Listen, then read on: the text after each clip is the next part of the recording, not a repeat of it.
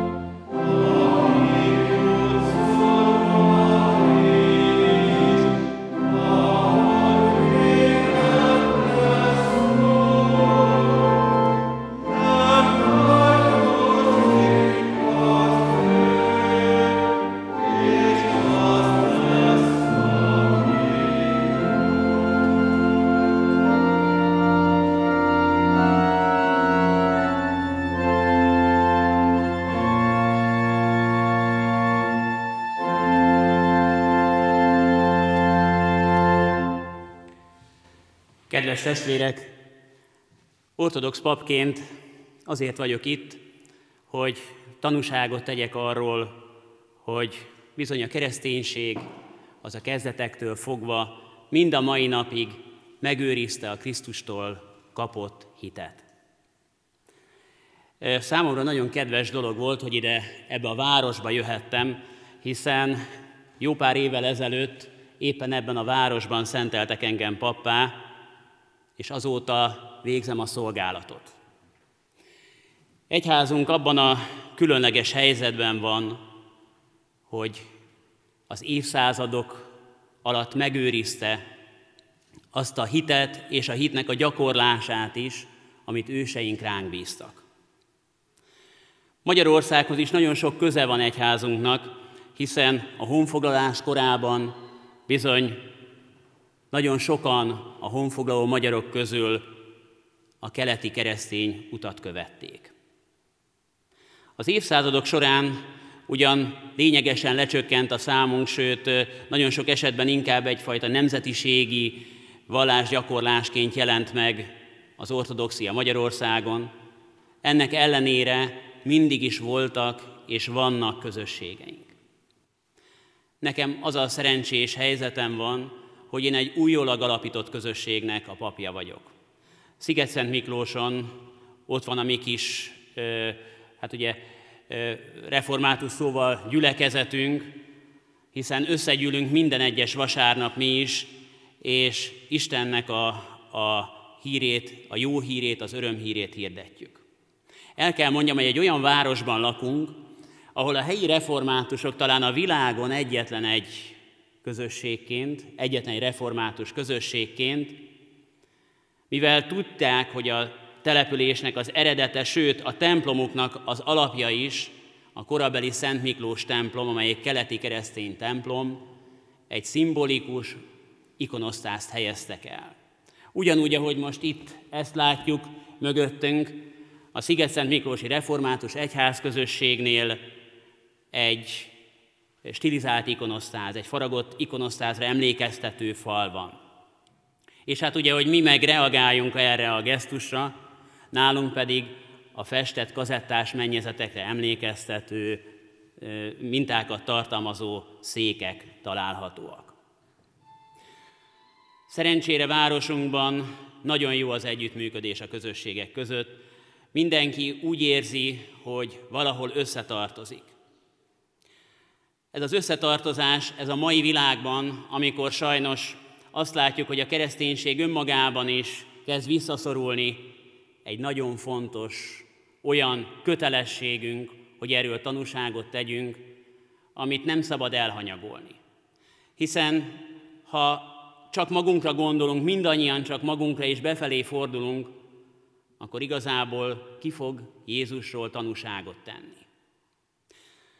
Nos, hogy ne szaporítsam nagyon a szót, szeretnék egy olyan imádság sorozattal kezdeni, ami hajdanán, keleten és nyugaton minden Isten tiszteletnek része volt, egy könyörgéssel.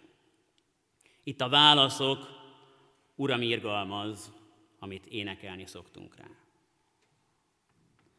Békességben könyörögjünk az Úrhoz, a fentről való békességét és lelkünk üdvösségét könyörögjünk az Úrhoz. Az egész világ békéért, Isten szent egyházainak jólétért és a mindenek egyesülésért könyörögjünk az Úrhoz. Ezért a szent hajlékért és azokért, akik abba hittel, áhítata és isteni félelemmel járnak, könyörögjünk az Úrhoz.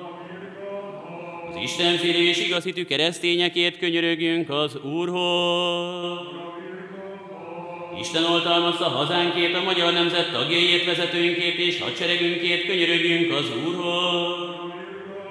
Krisztus szent nagy egyházáért, Konstantinápoly városáért, ezért a városét, minden városért és vidékért, és mindazokért, akik azokban hittel élnek, könyörögjünk az Úrhoz. A levegő kedvező változásáért, a föld gyümölcsének bőségért és békés időkért könyörögjünk az Úrhoz hajózókért, úton levőkért, betegekért, szenvedőkért, foglyokért és ezek megváltásáért könyörögünk az Úrhoz. Hogy mentsen meg minket minden bánattól, haragtól, veszedelemtől és szükségtől, könyörögünk az Úrhoz.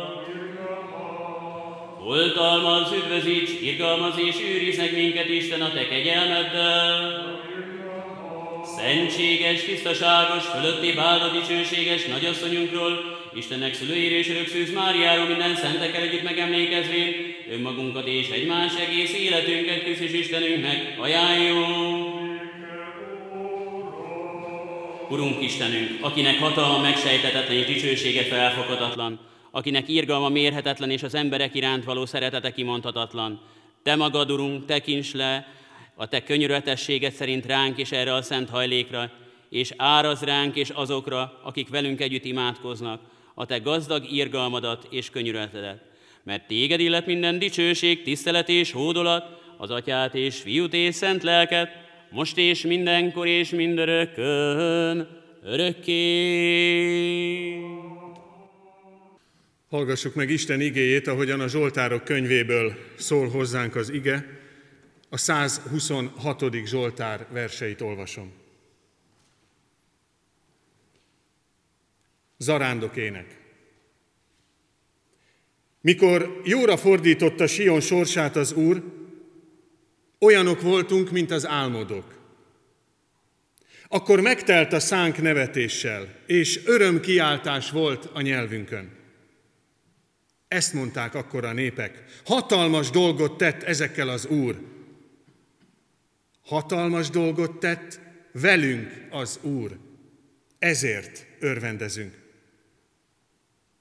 Fordítsd jóra sorsunkat, Uram, a délvidéki kiszáradt patakmedrekhez hasonlóan.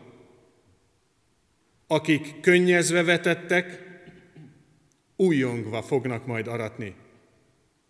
Aki sírva indul, mikor vetőmagját viszi, újongva érkezik, amikor kévéit hozza.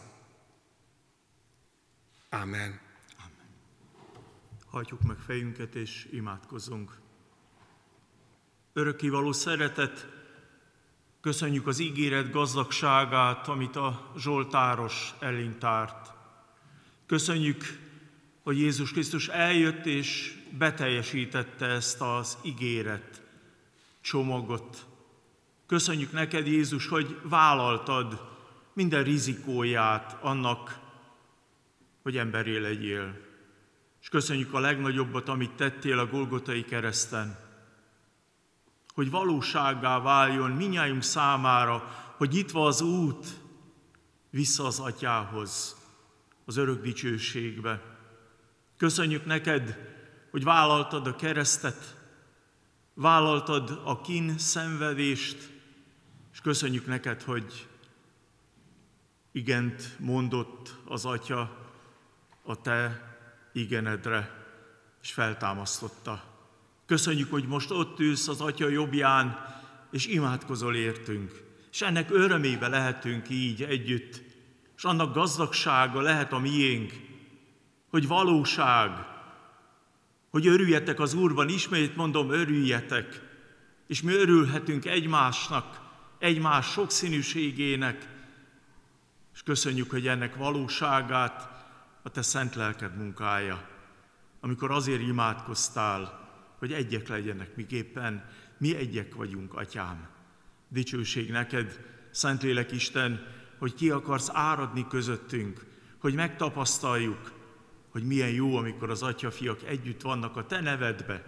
Te áld meg így az igét közöttünk, hadd szóljon, hadd zendüljön meg a szívünk úrja rá, és hadd mondjuk ki, igen, akarjuk, igen, követni akarunk téged, dicsőítünk neked, mondunk hálát mindenben, mindenkor, Jézus nevében. Amen.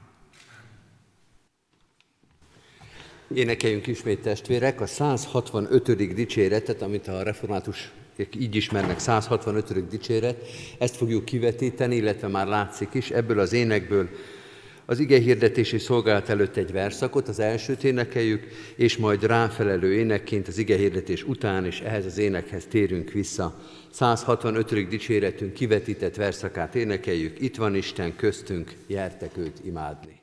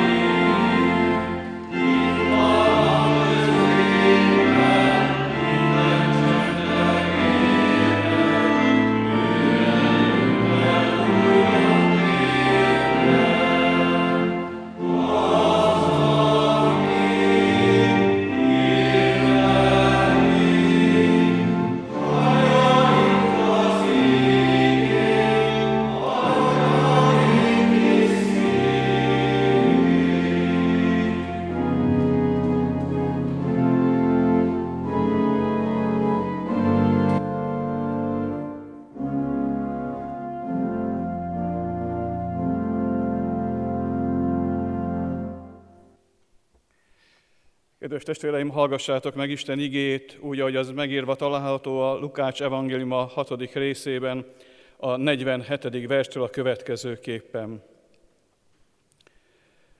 Aki hozzám jön, hallja beszédeimet, és azok szerint cselekszik, megmutatom nektek, kihez hasonló. Hasonló ahhoz a házépítő emberhez, aki leásott, mélyrehatolt, és a kősziklára alapozott. Amikor árvíz jött, beleütközött az áradat abba a házba, de nem tudta megingatni, mert jól volt megépítve. Aki pedig hallotta beszédeimet, de nem azok szerint cselekedett, az hasonló ahhoz az emberhez, aki alap nélkül a földre építette a házát. Beleütközött az áradat, és azonnal összeomlott az a ház, és teljesen elpusztult. Kedves testvéreim, egy nagyon fontos kérdés, mire építjük, mire alapozzuk az életünket. Az életünknek egy nagyon jó, egy biztos alapra kell építkeznie. Mert az életben nagyon sok vihar jön. És mindig azt gondoljuk és azt reméljük, hogy a viharok mások életébe jönnek. Viszont szembesülnünk kell azzal, hogy a viharok a mi életünkbe is jönnek. A hívő embert és a hitetlen embert nem az különbözteti meg, hogy az egyik életében vannak viharok, a másik életében nincsenek viharok. Február-március tájékán valaki azt mondta, a hívő embernek nem kell félni a Covid vírustól, mert a hívő ember egészen biztos nem kaphatja azt el. Hát ez egyfajta hit, de nem biblikus, nem bibliás hit. Mert az Isten igében nem látjuk azt, hogy a hívő embert elkerülnék a bajok. Nem látjuk azt, hogy a hívő embert elkerülik a tragédiák, a veszteségek. A hívő embert elkerülik a betegségek. Szeretnénk, természetesen nagyon szeretnénk, ha minket mindez elkerülne. De a hívő embert és a hitetlen embert nem ez különbözteti meg, hogy egyiknek nincs baja, a másiknak sok baja van. Az igazság az, hogy az áradat, a vihar, az jön, és nem válogat. Beleütközik a hívő életébe is, és beleütközik a hitetlen életében is. A kérdés az, és ez a nagy kérdés, hogy mire alapoztuk az életünket. Ha jó alapja van az életünknek, akkor nem dől össze, akkor nem omlik össze az életünk. Ha nincs jó alapja az életünknek, akkor összeomlik. Ez a különbség a hívő és a hitetlen ember között. A hívő ember életének van egy biztos, sziklaszilárd alapja. Nagyon sokan azt gondolják, hogy az életet rá lehet építeni az egészségre. Sokszor hallottam, és halljuk bizonyára mindannyian, hogy csak egészség legyen, az a fontos, csak egészség legyen, a többi majd valahogy meg lesz. És valóban nagyon fontos az egészség, és őrizzük és védjük, amennyire csak rajtunk áll. De mi van akkor, amikor elveszítjük az egészségünket? Elvesz a reménységünk, elvesz az életünk alapja, elkeseredünk, összeomlunk. Nagyon sokan úgy gondolják, hogy amíg az ő befolyásuk érvényesül, addig rendben van minden. Amíg úgy mennek a dolgok, ahogy ők gondolják, hogy ők szeretnék. És amikor azt látják, hogy már nem úgy mennek a dolgok, ahogy ők irányítanák, akkor összeomlanak. Akkor elkeserednek. Akkor úgy gondolják, hogy így nincs értelme az életnek. Mások azt gondolják, hogy ha van bőségesen vagyonuk, akkor biztonságban vannak. A Bibliában is látunk erre példát. A gazdag ember azt mondja, hogy sok időre eltett javad van. Nyugodtan élhetsz. És Jézus azt mondja, Isten megszólítja, bolond. Még ma éjjel elkérik a te lelkedet. Mi lesz akkor? Mi lesz a vagyonoddal? Megmente a vagyonod? Nem építhetjük az életünket az egészségünkre, nem építhetjük az életünket a befolyásunkra, a pozíciónkra, a hatalmunkra, nem építhetjük az életünket a vagyonunkra, mert mindez elveszhet egy pillanat alatt. És ha nem veszne el, akkor sem tudja megtartani az életünket. Hát mi az, ami megtartja az életünket? Mi az igazi alapja az életünknek? Jézus Krisztus elmondta. Ezt olvastam föl a Lukács evangéliumából.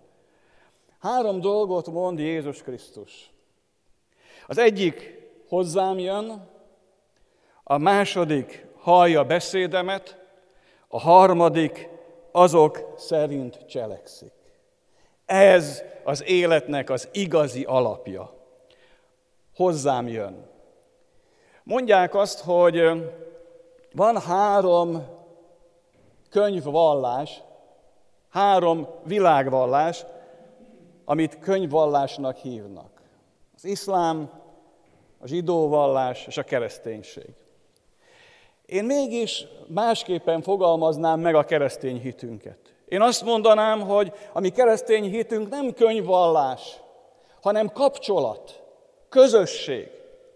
Közösség az élő Istennel, közösség az értünk meghalt és feltámadt Jézus Krisztussal a Szentlélek által. Nem üres betű, nem tantételek, nem, bár mennyire gyönyörűek a liturgiánk, de nem liturgia. Igen, mindez benne van. De az igazi hit, az igazi kereszténység, az az Istennel, a megváltó Jézus Krisztussal, a Szentlélekkel való személyes és folyamatos, állandó közösség. Hozzám jön. Nem beszédeket hallgat rólam, bár nagyon fontos beszédet hallani, igehirdetést hallani az Istenről, az Isten akaratáról, az Isten evangéliumáról. Nem beszédeket mond rólam, bár nagyon fontos tanúságot tenni az evangéliumról, Jézus Krisztusról, az Isten szeretetéről. És nem gyülekezetbe jár, bár hozzá tartozik a hívő életünkhöz, hogy templomba, gyülekezetbe járunk. És nem jókat cselekszik, bár hozzá tartozik az életünkhöz a példamutató, istenes cselekedet. De Jézus azt mondja, aki hozzám jön. Minden értelmetlen ennélkül, és minden áldás ezzel együtt. Ez az alap.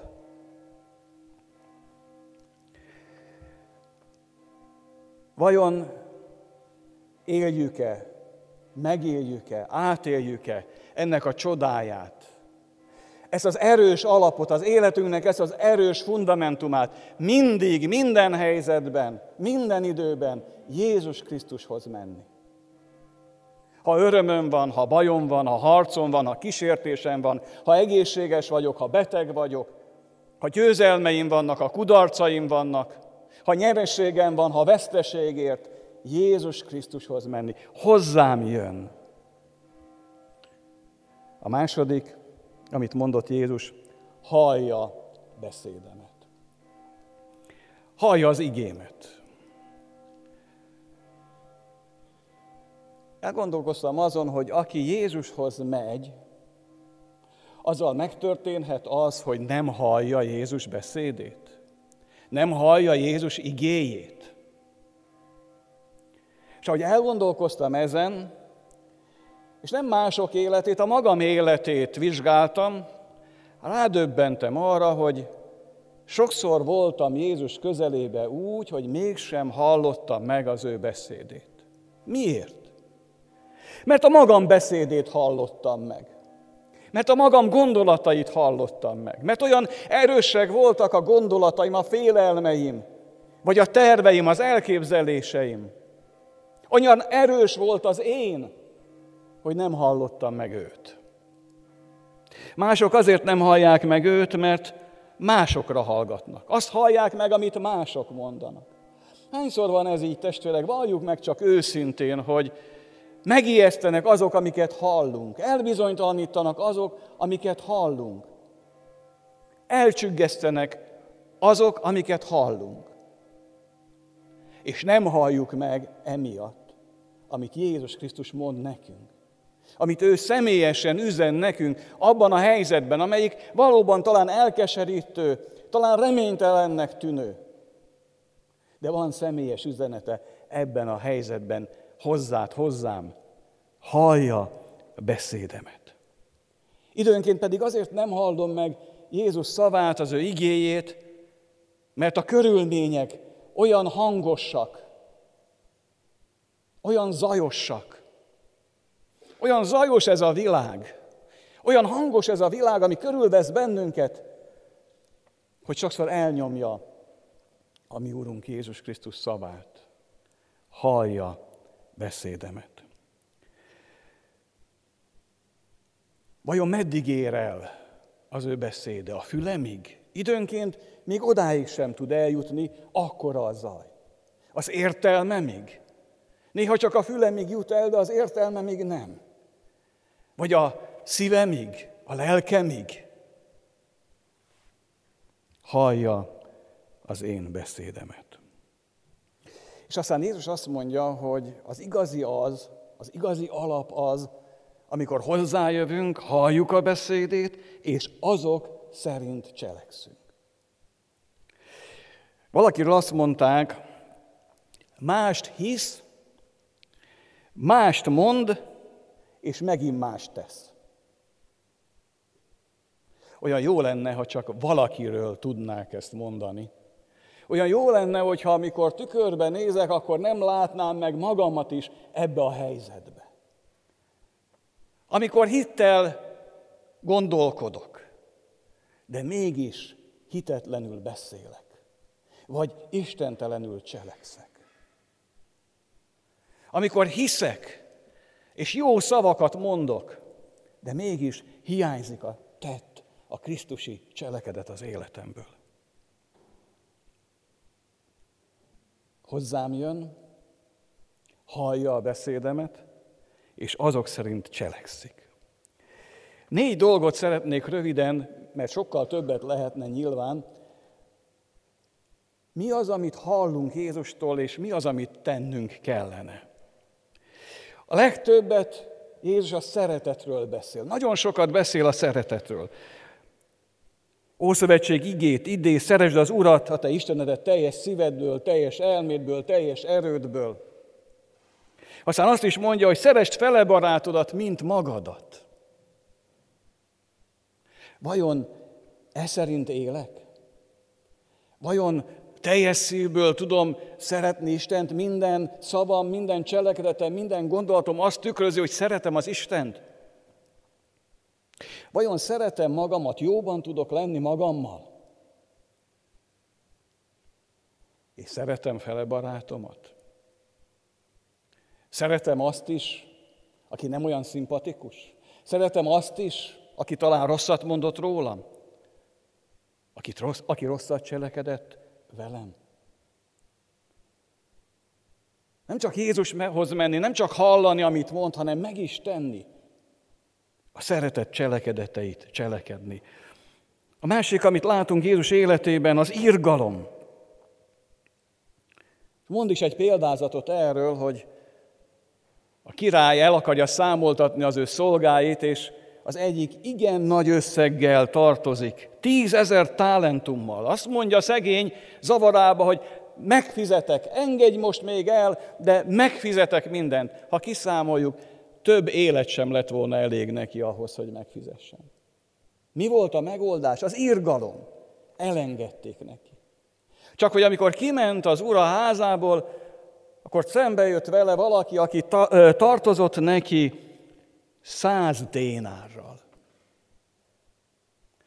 És megragadta, és azt mondta, hogy addig nem engedlek, míg meg nem fizetsz. Börtönbe kerülsz. És amikor látták a szolgatásai, mit tett, akkor megütköztek és elmentek a királyhoz, és jelentették. Hát nem kellett volna neked is elengedni? Hát nem kellett volna neked is irgalmasnak lenni, aki ilyen nagy irgalommal találkoztál? Belegondolok abba, hogy meg tudom-e fogalmazni azt, hogy milyen irgalommal találkoztam én. Hogy e- nekem mennyi mindent bocsátott meg az Isten. Hogy mennyi mindenbe segített nekem az Isten hogy mennyivel tartozok. És talán nem elsősorban Istennek, hanem embertársaimnak. Hogy azt az isteni irgalmat gyakoroljam feléjük. Következő a megbocsátás, ez az utolsó előtti gondolat. Ezen a délutánon is fogjuk imádkozni. Bocsásd meg a mi vétkeinket, miképpen mi is megbocsátunk az ellenünk vétkezőknek. Nem csak beszélni a megbocsátásról, nem csak elfogadni a megbocsátást, hanem adni is mindenkinek, minden körülmények között. És az utolsó gondolat, ami eszembe jutott, az igéből látom, Jézus cselekedetéből látom a pártfogást, a támogatást. Jézus és a tanítványok is pártfogók voltak. Sőt, Jézus elküldi a pártfogót, a szent lelket. Amikor a bűnös nőt oda ö, taszítják a lába elé, hogy elítélje a törvény szerint, akkor Jézus a porba ír, és azt mondja, hogy aki közületek nem vétkezett, az vesse rá az első követ. Mi ez, ha nem pártfogás? Mi ez, ha nem az asszony mellé állás, nem a bűne mellé állás, az asszony mellé állás. És mi sokszor nem tudjuk elválasztani a bűnt és a bűnöst. Nem tudjuk pártfogásba venni azt, akit kellene, akit csúfolnak az iskolában, akit kiutálnak a munkahelyen, akit lenéznek, aki mellett elmennek. Jézus az ilyeneknek a pártját fogta. Vagy gondolok a négy barátra Kapernaumban. Amikor Jézus ott van, és megtöltik a házat, ahol jelen van, mindenki azon igyekszik, hogy mielőbb odaérjen, hogy minél jobb helyet foglalhasson el Jézus körül, és akkor van négy ember, aki nem a ház felé siet, hanem egy ellenkező irányba, a barátjuk háza felé. Mert tudják, hogy ez egy béna, ez egy járásképtelen, ennek az embernek is annyira van szüksége Jézusra, mint nekik. De nem tud oda menni saját erejéből. Ezért elmennek és pártját fogják, és támogatják, elviszik Jézushoz. Minden akadályt leküzdve leengedik Jézus lábaihoz, hogy megbocsátathassanak a bűnei, és meggyógyuljon a betegsége. Aki hozzám jön, aki hallja a beszédeimet, és megcselekszi azt. Mennyi minden van, amit hallunk, amiről beszélünk, ami olyan szép keresztény gondolat, de vajon megcselekeztük-e? És aztán arra gondoltam, vajon van -e ehhez erőm? Vajon meg tudom-e tenni? És arra döbbentem rá, hogy nem. Egyedül csak az előbb említett pártfogó segítségével. A nagy pártfogó, a Szentlélek segítségével tudom. Ő tud erőt adni, ő tud alkalmassá tenni arra, hogy Jézushoz menjek, hogy őt halljam meg, és az ő beszéde szerint éljek és cselekedjek. Isten segítsen mindannyiunkat ebben, hogy erős, rendíthetetlen alapja lehessen az életünknek. Amen.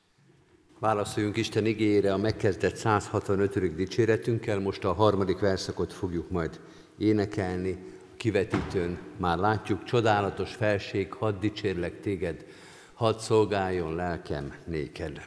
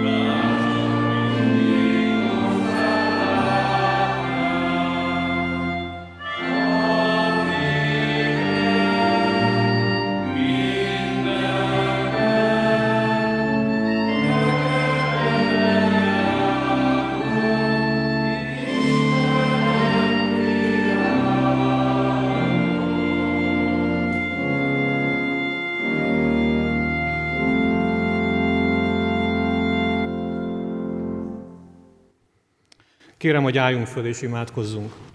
Urunk Istenünk, megállunk előtted, és őszintén akarunk megállni előtted.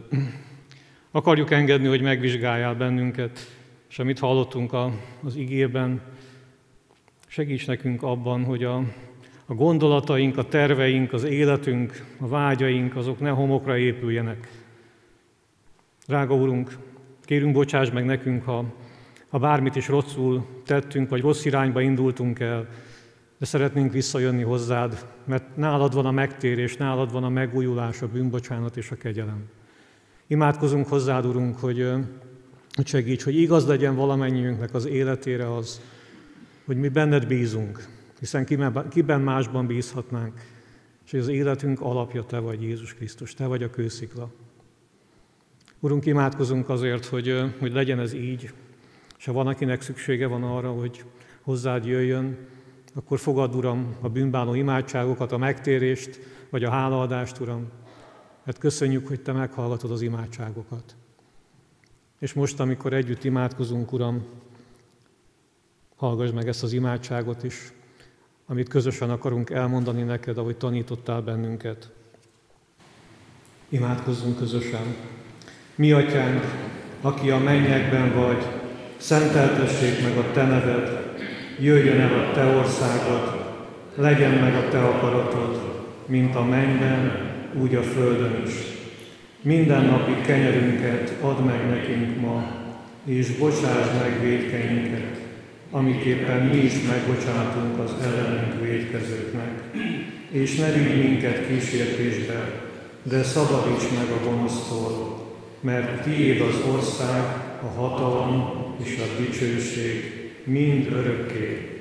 Amen. Foglaljunk. Kedves testvérek, a házigazda Kecskeméti Református Egyház község nevében nagy szeretettel köszöntök mindenkit, és köszönöm meg a közös szolgálatot.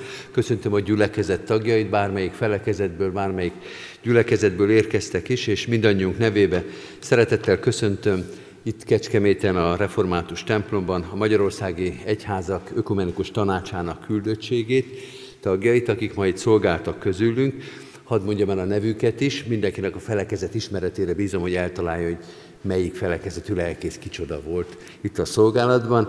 Itt szolgáltunk közösen ezen az Isten tisztelten Hajdú Zoltán Levente, református lelkipásztorral, Durkó István baptista lelkipásztorral, Szentírmai Róbert ortodox pap testvérünkkel, Gyurkó József metodista lelkipásztorral, az igehirdetés szolgálatát pedig Pataki Albert pünkösdi egyházelnök vállalta és végezte el. Köszönjük az ő szolgálataikat. Isten áldása legyen mind a felekezeti, gyülekezeti szolgálatokon, mind pedig az ökumenikus tanácsban végzett munkájukon. Szeretettel köszöntöm itt egyébként az Ökumenikus Tanács elnökét is, Fischl Vilmost, aki délelőtt itt az mi Isten tiszteletünkön hirdette Isten igét, és most is majd fogja köszönteni a megjelenteket, illetve egy rövid kis előadást is tart az Ökumenikus Tanács munkájáról. Vigyük el ennek a közös Isten tiszteletnek a jó hírét, a jó ízét, és szolgáljunk akkor is ebben az ökumenikus szellemben, itt ebben a városban, amikor nem ilyen kiemelt alkalma van ennek, hanem a hétköznapokban végezhetjük el. Ezzel az örömmel és megelégedettséggel köszöntöm a városi lelkész testvéreket, akikkel egyébként valóban sokszor szolgálunk együtt, akár igei szolgálatokról, akár bármilyen más dologról van szó. Legyen Isten áldása közös szolgálatunkon. Még egyszer köszönöm ezt a közös lehetőséget, és átadom a szót Fischer Vilmos elnök úrnak. Köszönöm szépen, nagy tisztelet úr, kedves testvérek, a, mikor ehhez a részhez érünk, itt egy nagyon rövid előadást fogok tartani. Én a Magyarországi Egyházak Ökumenikus Tanácsa főtitkára vagyok, evangélikus lelkész, és ilyenkor egy pár gondolatot szoktam mondani az ökumeni helyzete Magyarországon címmel. Jézus főpapi imádsága áldásának csodája és kötelezése jegyében emlékezünk meg a Magyarországi Egyházak Ökumenikus Tanácsának a munkájáról. Ugye 76, 77 éves az Ökumenikus Tanács, 1943. június 26-án alakult meg. Az alapige, amely a világon az ökumenének a meghatározó alapigéje, az ugye János evangéliumának a 17. fejezetének a 21. verse, mert így hangzik, hogy minnyáján egyé legyenek. Ha visszanézünk erre a megtett 77 évre, és persze előre is tekintünk, azokra a kihívásokra, amelyeket korunk és helyzetünk vetnek föl számunkra, a Magyarország és más országban élő egyházak számára, akkor azért sok mindent megállapíthatunk. Az ökumené, a lakott föld teljességére vonatkozó elhívás kapcsán az egyház életére vonatkozó alapkérdések kerülnek elé, elő. Ez a 77 év története arra kényszerít minket, hogy elgondolkozzunk azon, vajon mi is valójában az egyház, mi is valójában a gyülekezet, és mire is van ebben a világban. Mikor igazán gyülekezet a gyülekezet, és mikor igazán egyház az egyház. Az ökumené teológiai gazdagsága sokféle gyülekezet modellje ismeretében azért is nehéz választ adni, mert olyan korban élünk, ma itt hazánkban, amikor a régi helyet új egyház modellek alakulnak ki. Sok-sok új lehetőség nyílt meg előttünk, nem csak spirituális igehirdetési, hanem oktatási, nevelési és szociális egészségügyi területeken is. Vajon meg tudunk-e felelni ezeknek a kihívásoknak? A 77 esztendős történelmünk eseményére emlékezve néhány kihívást fogok most csak itt kiemelni. Először is az egyház a kereszténység identitásának belső lényegének keresését említem. Változott az egyházmodell, hiszen 1990-ig egy erős társadalmi szekularizálódást és vallástól elfordulást láthattunk, azonban sok minden változott meg azóta. A második, ami azt gondolom nagyon-nagyon fontos, hogy az ökumeni, az egyházak társadalmi közéleti funkcióját szeretném aláhúzni. Ez úgy kezdődött, hogy 1943. június 26-án a Magyarországi Ökumeni egy olyan összefogással indult, hogy a református egyház és az evangélikus egyház létrehozta az ökumenikus tanácsot. 1943. június 26-án az Egyetemes Egyháztanács Magyarországi Bizottságát a Református Egyház képviseletében Ravasz László püspök, az Evangélikus Egyház képviseletében pedig Radvánszki Albert egyetemes felügyelő alapították meg. Akkor az Evangélikus Egyházat képviselő titkár Wolf Lajos, később Ordas Lajos, ugye későbbi püspök, a Református Egyházat képviselő titkár pedig Pap Lászlót választották meg.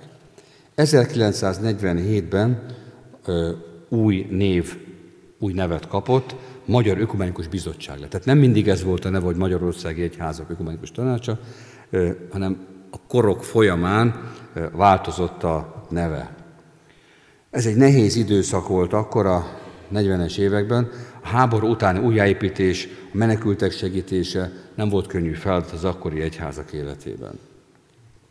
Aztán 1956-57-ben az Ökumenikus Tanács legfontosabb tevékenysége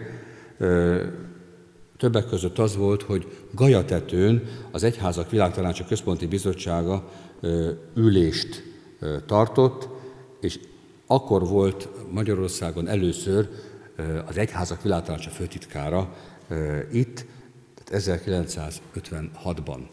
Azóta újra volt ökumenikus tanács főtitkár Magyarországon, 2013-ban a meghívásunkra Olaf Twisket Veit, az Egyházak Világtanácsa főtitkára személyében 56 után először volt, tehát 2013-ban újra Magyarországon hivatalosan főtitkári látogatás. Aztán természetesen elkezdődött a tagfelvételek időszaka. 1957 és 85 között volt a tagfelvételi időszak. 1957-ben felvételt nyert a Magyarországi Baptista Egyház és Metodista Egyház is. 1957-től alkalmazzuk a Magyarországi Egyházak Ökumenikus Tanácsa elnevezést. 1960-as évektől kezd kialakulni az Ökumenikus Tanács szervezésében az Ökumenikus Imahét. Ugye szoktunk ezzel találkozni januárban, hogy a Magyarországi Egyházak Ökumenikus Tanácsának van nyolc bizottsága, ifjúsági bizottság, teológiai kereszténység bizottság, amely szervezi többek között az ökumenikus ima hetet. Tehát azt mi fordítjuk le magyarra, mi küldjük szét a gyülekezetek lelkészeinek, és aztán az alapján indul el minden évben az ökumenikus ima hét, annak az anyagnak az alapján, amit lefordítunk. Aztán az október 31-i reformációi istentiszteletek elkezdődtek, a 60-as évektől. 1970-től az ökumenikus tanács keresi a kapcsolatot a határon túli magyarokkal és az emigrációban élő magyarokkal is. 1962-ben lesz tag a Magyar Ortodox Egyház. A 80-as évek közepétől felgyorsultak a nemzetközi kapcsolatok az ökumenikus tanács életében, és ez persze egy változást is jelentett. Elindultak a protestáns katolikus közös nyilatkozatok, és több közös istentisztelet is volt már akkor.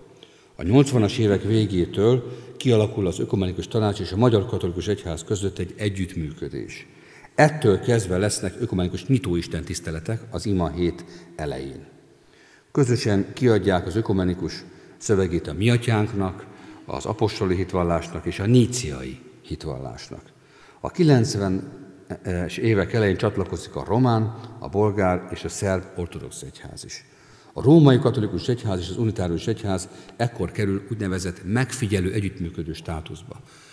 És 2011-ben a Magyar Pünkösti Egyház is csatlakozik az ökumenikus tanácshoz. Tehát most 11 tagegyházunk van, a Református Egyház, Evangélikus Egyház, Baptista Egyház, pünkösdi egyház, metodista egyház, anglikán egyház, és van öt ortodox tagegyházunk, román ortodox egyház, bolgár ortodox egyház, szerb ortodox egyház, moszkvai patriarchátus, és a leghosszabb nevű tagegyházunk, Magyarországi ortodox exarchátus, Konstantinopoli patriarchátus.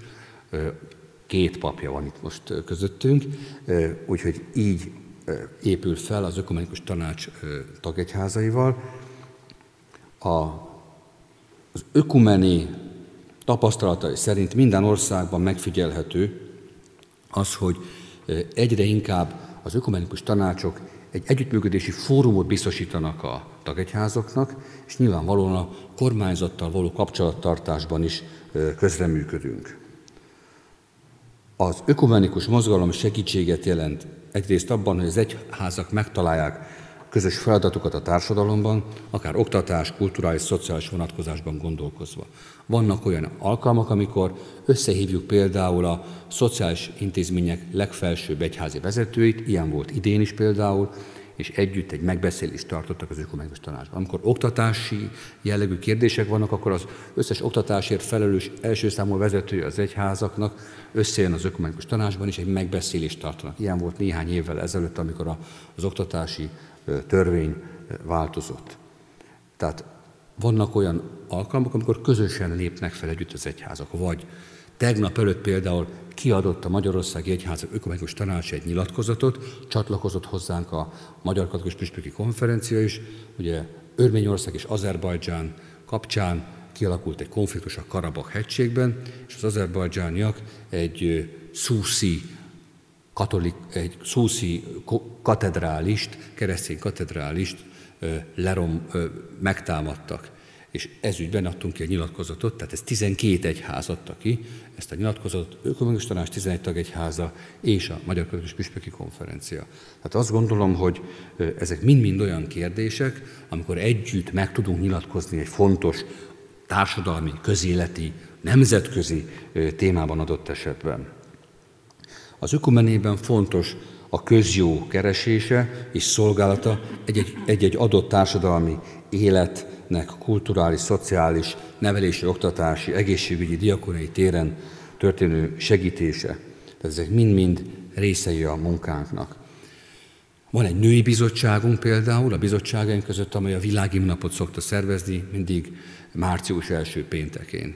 De a az Ifjúsági Bizottság szervezi mindig az ökumenikus ifjúsági estet, pünköst megelőzően, aztán a Szociálitikai Bizottságunk konferenciákat szervez etikai kérdésében, akár abortusz, akár eutanázia kérdésében, de ez a bizottság, az a Szociálitikai Bizottság, amely például a teremtés hetét szokta előkészíteni, ugye ez szeptember utolsó vasárnapjától október első vasárnapjáig tart. Van egy ilyen bizottság, hogy október a reformáció hónapja bizottság, ez például a október hónapnak a rendezvény sorozatait szokta előkészíteni.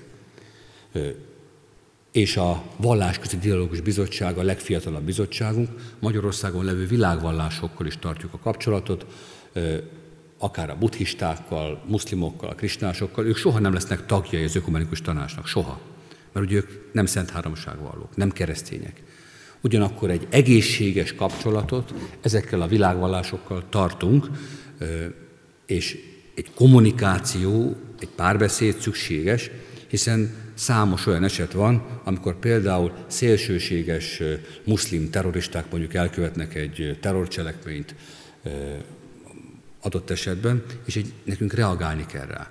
Nem fog külön kiadni egy nyilatkozatot a református, evangélikus, ortodox, baptista vagy pünkösdi egyház, vagy a metodista egyház, hanem az ökumenikus tanács ad ki egy nyilatkozatot ezzel kapcsolatosan, amely az egyházaknak a véleményét tükrözi, és ez a bizottság, az a vallásközi dialógus bizottság, amely megfogalmazza ezt a nyilatkozatot felelősen, szakmailag, akár egyeztetve a Magyarországon levő muszlim vezetővel, hogy, hogy egyetértést legyen közöttünk, hiszen a szélsőséges terrorcselekményeket a muszlim vezetők is elítélik Magyarországon, természetesen.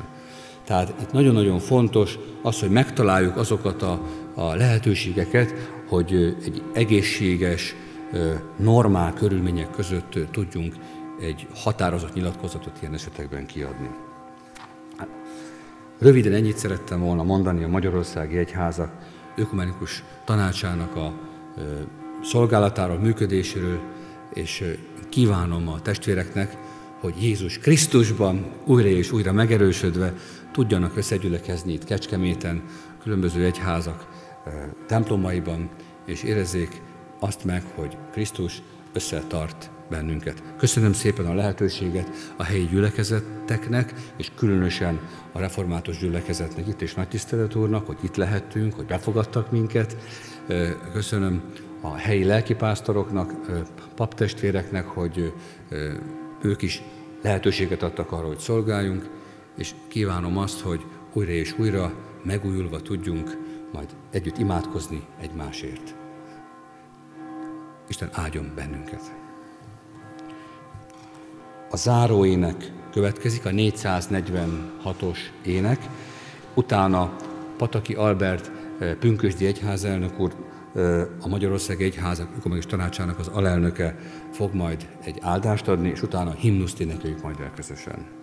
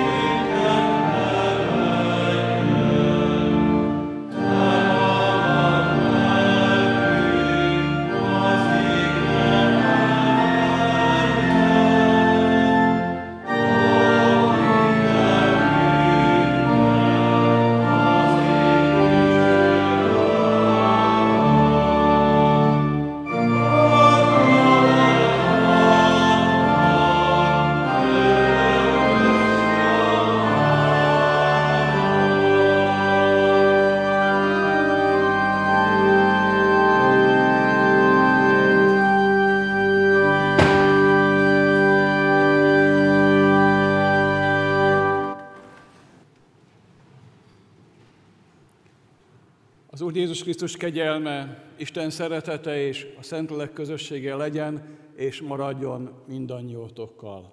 Amen.